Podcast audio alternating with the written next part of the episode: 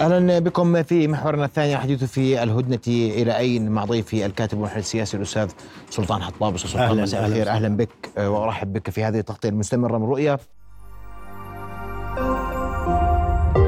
رؤيا بودكاست. أسمع وجهة نظرك إلى أين تسير هذه الهدنة اليوم؟ طالما أن الجميع ملتزم بتوقيت محدده على ما يبدو على أقل تقدير في الاستلام والتسليم وما إلى ذلك. يعني أنا بعتقد أن الهدنة مكسب لوقف قتل الأطفال. على الأقل أو تأخير هذا القتل إذا جاز التعبير. وأعتقد أن المقاومة في التسليم والاستلام تصرفت بمسؤولية شديدة جدا وسلاسة ومنطق وكسب إعلامي كبير في دول العالم. في في حين أظهرت المقاومة الأسرى الذين كانوا عندها بالصورة والصوت وال- وال- والإيقاع السياسي والإعلامي أخفت إسرائيل من أفرجت عنهم ومنعت أن يستقبلوا ومنعتهم من الوصول إلى بيوتهم سالمين وضربتهم في الطريق وفي الحافلات. هاتين الصورتين يستطيع العالم أن يقارن بينهما ومن هنا كان منطق بعض الأمريكان ومنطق من كانوا يؤيدون إسرائيل لأن إسرائيل قد خسرت كثيرا في حربها على المستويات كافة. على المستوى العسكري لم تحقق أهداف. على المستوى الإعلامي أيضا رأينا كيف يتصرف رجال المقاومة. وعلى المستوى الاستخباري كيف لم تستطع إسرائيل بكل ما زرعت وما عملت وما جندت لم تستطع أن تعرف من أين يخرج الأسرى وما هي وخرجوا في وسط غزة نعم. ونوه من الشمال أيضا. نعم أستاذ سلطان انوه أن الحافلة التي ستقل الأسرى الفلسطينيين المحررين وصلت الآن إلى سجن آه، عوفر آه، نعم. حيث سيتم آه، من الصليب الأحمر أيضا أخذ الأسرى باتجاه رام الله من جديد. تفضل واعذرني على. ويعني آه، إسرائيل في إعلامها ويعني هي تكرر صورة الإعلام العربي قديما. يعني آه، مصداقية غير واردة زي إعلام العرب في 67 إسرائيل وكأنها درست على شيخ عربي في إعلامها الأخير مع المقاومة. ولذلك فضحت وهي لم تستطع أن تقنع شارعها. وفي الحرب عندما لا تستطيع أن تقنع شارعك فأنت خاسر خاسر تماما. وبالتالي هي خسرت. إسرائيل بعتقد على المستوى الدولي في أن انفض الكثير من من تأييدها وتدفقت شوارع في دول كانت تؤيدها وانقلبت على هذا التأييد ثم أنها خسرت كافة المعارك التي يمكن أن ترصد. المقاومة بقيت لم تقضي على حماس ولم تستطع أن تسترجع الأسرى بالأسلوب الذي هدد قادتها فيه. وبالتالي آه، يعني آه، انحنت. في الأخير للاشتراطات التي فرضتها المقاومة وهي تستلم أسراها بالطريقة التي أرادتها المقاومة أيضا. والكل معجب بالأسلوب الذي تصرفت فيه آه، كتائب القسام والفصائل الأخرى في تسليم الأسرى وفي استقبال آه، أيضا آه، التفاوض بروح سلسة وبراحة. يعني من يراقب يجد أن طرف المقاومة كان مرتاحا وليس منزعجا أو مرتبكا لكن إسرائيل كانت لمو- لمواطنيها الذين استلمتهم وللأسرى الفلسطينيين الذين أرخت آه، أو أطلقت سراحهم وكانت اشترطت على الأسرى الإسرائيليين أن لا يتحدثوا لوسائل الإعلام. وهذا- وتحدثوا. وتحدثوا. وهذا منافي لما تدعيه من ديمقراطية ومن حرية تعبير. أنا أريد أن أسألك ب- ب- بأسئلة واضحة حول التسليم والاستلام وأنا بدي أسمع وجهة نظرك اليوم وتقييمك بكل ما تشاهد اعلاميا. كيف سيكون المشهد قادما؟ قبل ذلك أتوجه لمحمد العدم مراسلنا في الخليل. آه، آه، محمد مساء الخير. تفضل محمد.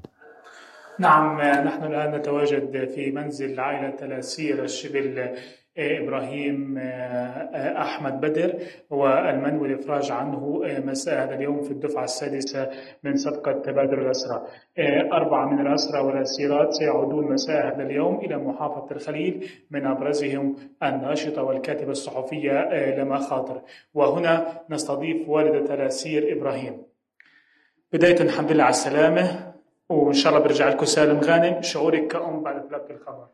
شعوري كأم يعني فرحان إنه ابني بيطلع بس الفرح في فلسطين هنا عنا ما بيكتمل. معصور بألم في غزة يعني. فيش أبدا يعني من يوم الحرب وإحنا الله بعلم كيف وضع الناس. إحنا بداية بنغير بندعي لهم بنقول الله يحفظهم بنقول لهم حفظكم الله نصركم الله آواكم الله أيدكم الله. بنقول اللهم احفظ مجاهدينا. واللهم يا رب انصر المسلمين وحد صفوفهم. لأنه إحنا هذول اليهود عدو مغضوب عليهم ربنا غضب عليهم. عدو غاشم بفهمش هذا لغة السلام بفهمش إلا لغة القوة. ما بيعرفوا غير لغة القوة. وإحنا بنقول اللهم وحد صفوف المسلمين وجيوش المسلمين اللي نتريح منهم لأنه إحنا كثير الشعب الفلسطيني عانى والأسرى عانوا. يعني إحنا ابني له فترة في السجن وعانينا معه. يعني له سنة و15 يوم. باليوم سنة و15 يوم. اللي شهرين ما شفتوش أكثر من شهرين. آخر زيارة شفته في شهر تسعة. ما بنقدر يعني لا نتواصل معهم ولا نشوفهم. بنشوف إحنا كل يوم اللي بيطلعوا هدول الأسرى بنفرج عنهم. الله يفرج عن جميع الأسرى وضعهم يعني محزن مبكي. يعني إحنا شوف الأسرى اللي عندهم بيطلعوا يعني يكونوا معززين مكرمين. أنا عمري ما شفت أسير بقول لآسره مع السلامة إلا هم لأنه من كثر ما شافوا. إحنا يعني الحمد لله إسلامنا بحتم علينا إنه نعامل الأسير ونقدر إنهم أسير هذا. نحترمه بس هم ما بيحترموا لا أسير ولا طفل. يعني الله يريحنا منهم. كيف تم إخباركم هذا اليوم بأن إبراهيم سيتم الإفراج عنه في الصفقه السادسة؟ الصبح يمكن على عشرة ونص اتصل ضابط المخابرات على رقم تليفوني. رد عليه ابني. حكى له بدي أبوك. قال له أبوي مش موجود. قال لهم أعطيني رقمه. أعطى الرقم. حكى له إحنا رنينا هذا الرقم وبردش قال له طب شو بدك؟ أنا أخوه لإبراهيم. قال له إحنا في صفقة تبادل اسرى وإبراهيم بده يطلع فبدنا تعطونا سيارة رقم سيارة مشان تطلع تجيبه. قال له سيارتنا حتى خربانة ممكن نطلع بعمومي. حكى له إذا ما اعطيتني رقم سيارة ما بطلع له. فعودنا جبنا السيارة وأعطونا الرقم طلعوا إن شاء الله بروحوا بالسلام. نعم محمد. هددوكم في حال أقمتوا مراسم استقبال أو تجمعات. لا لا لا لا ما هددوا نعم. تحدثنا عن ظروف اعتقاله متى تم اعتقاله والطريقة التي تم بها محمد اسمح لي محمد. اعتقلوا ب 14 11 2022 تفضل. محمد بعجالة أرجوك تفضل محمد. بعجالة الطريقة التي تم اعتقال بها. ما إحنا كنا نايمين في البيت ما طلعنا سمعت هيك خبط فقمت من النوم فتحت الباب الجيش بالدار. فاخذوا جوزي على دار ابني اللي قبالنا ومسكوا ابني يعني ضربوه وحكوا لي يلا كلكم ها فانا ما بترك عندي أولاد صغار. قال لي مين عندك؟ قلت له عندي صغار قال شو أسمهم؟ قلت له آدم وسديل وسارة وإبراهيم قال لي إبراهيم موجود هان قلت له آه قال لي وين؟ قلت له نايم فدخلوا عليه على الغرفة ويعني صحي الولد يحرم آه، السلاح على راسه حسبي الله ونعم الوكيل سالم إذا آه، كانت هذه نعم. كلمات والد الأسير إبراهيم آه، أحمد الذي سيتم الإفراج عنه مساء هذا اليوم وهو أحد من أربعة أسرى واسيرات سيعودون إلى محافظة الخليل ضمن الدفعة السادسة. أشكرك كل الشكر محمد العدم من الخليل مباشرة شكرا جزيلا لك وإن شاء الله بوصلوا كل الأسرى بالسلامة وتفضل بعجالة عن عن موضوع الصورة الإعلامية قبل أن أقول كيف ترى شكل القادم ما بعد الهدنه. يعني الصورة الإعلامية المقاومون الفلسطينيون في سلوكهم عكسوا قيمهم ومثلهم ومبادئهم ومبادئ أمتهم. هم يدركوا تماما من وصية الرسول لجيش مؤتة عندما توجه إلى الحرب ووصية الرسول كانت لا تقتل امرأة ولا شيخا ولا عابدا في صومعة ولا تقطع شجرة يعني هذه الوصايا ما زالوا يتمثلونها ومعاملة الأسرى وحسن معاملتهم رغم أنهم أعداء حتى أن الجمهور الذي حضر من الأطفال والشباب الصغار كانوا في غاية الأدب وهم يرون الإسرائيليين المفرج عنهم من قتلة أهلهم وأبائهم ومن نسفوا غزة لم يعتدى عليهم أثناء مرورهم أمام الشبان الفلسطينيين لأن هناك استلهام للقيم والمثل وأنا بعتقد أن استلهام المقاومين لمثل سامية للأمة العربية ولإسلامهم هو سبب صمودهم القوي وانتصارهم وكثير من الناس الآن يدرسون هذا السبب. هذه الظاهرة تجري الآن دراستها في الغرب. كيف استطاعوا هؤلاء النفر القليل من المقاتلين أن ينتصروا؟ وكيف استطاعوا أن يديروا عملية إعلامية راقية وعملية آه، سياسية وعملية عسكرية وإعلامية؟ يعني هذا الإعلام تعجز عنه دول الذي أدير بهذه الطريقة في تبديل أو تبادل الاسرى آه، بين المقاومة والإسرائيليين. وبعتقد أن هناك دروس كثيرة مستفادة. يعني إسرائيل مرتبكة يتأخر التسليم يعتدون على الاسرى وأيضا يعكسون سلوكياتهم وأخلاقهم. ونحن رأينا الأسيرة التي تكتب لقادة المقاومة ولأعضائها وللثناء الذي يبديه الاسرى لمأسوريهم وهذا لم يحدث. في التاريخ. سوى أن المعاملة الطيبة والوعي على أن العالم يراقب كل هذا هو الذي كان وراء ما ما ما تم في حين أن إسرائيل بقيت دائما مرتبطة بالاعتداء بالمجازر بالقتل. الآن هذا بدأ يتكشف.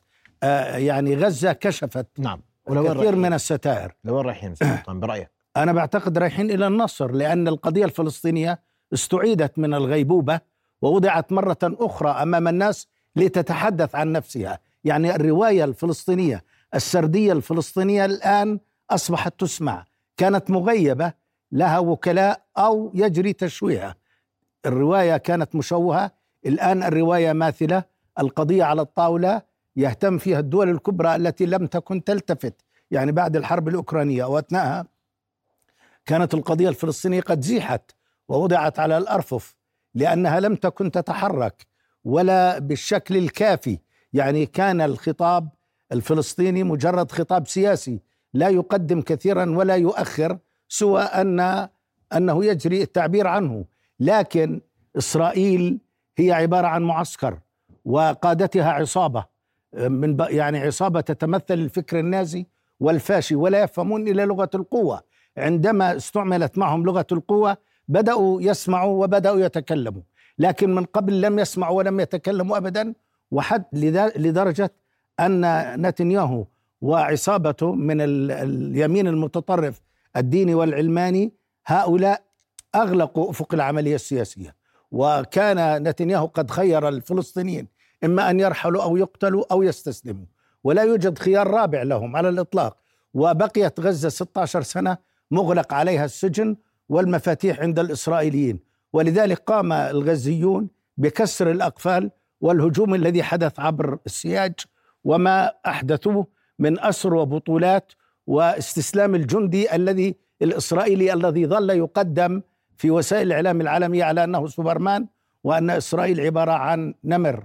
ولكن اكتشف الفلسطينيون عندما لمسوا بأيديهم في الصدام المباشر في السابع من أكتوبر أن هذا نمر من كرتون وليس النمر الذي قدمته الأنظمة العربية لتخيف شعوبها نعم. دائما. لذلك النظام العربي يتحمل مسؤولية أنه رسم صورة لإسرائيل التي لا تقهر كما أرادت إسرائيل. لكن الفلسطينيون أبطلوا ذلك عندما استعملوا الإبرة لضرب البالون الذي آه، تنفس.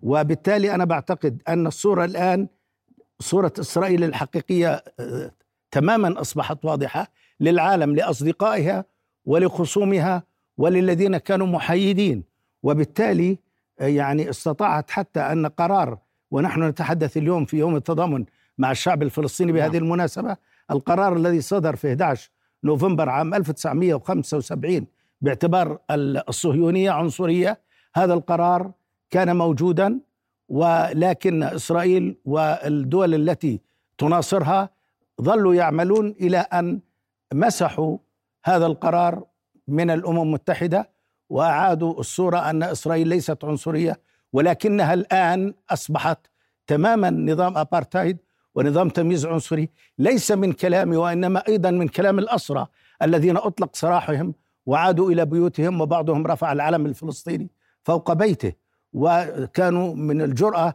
بحيث يتحدث وعندما يتحدث عدوك له مصداقية نعم. أكثر من أن تتحدث أنت نعم. ولذلك لا يجوز أن يجري الحديث نيابة عن أي طرف من الأطراف المتصادمة.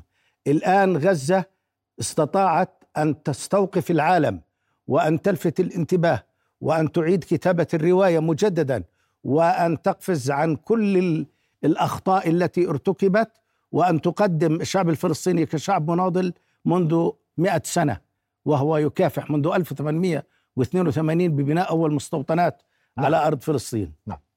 أشكرك كل الشكر أستاذ سلطان الحطاب الكاتب والمحلل السياسي.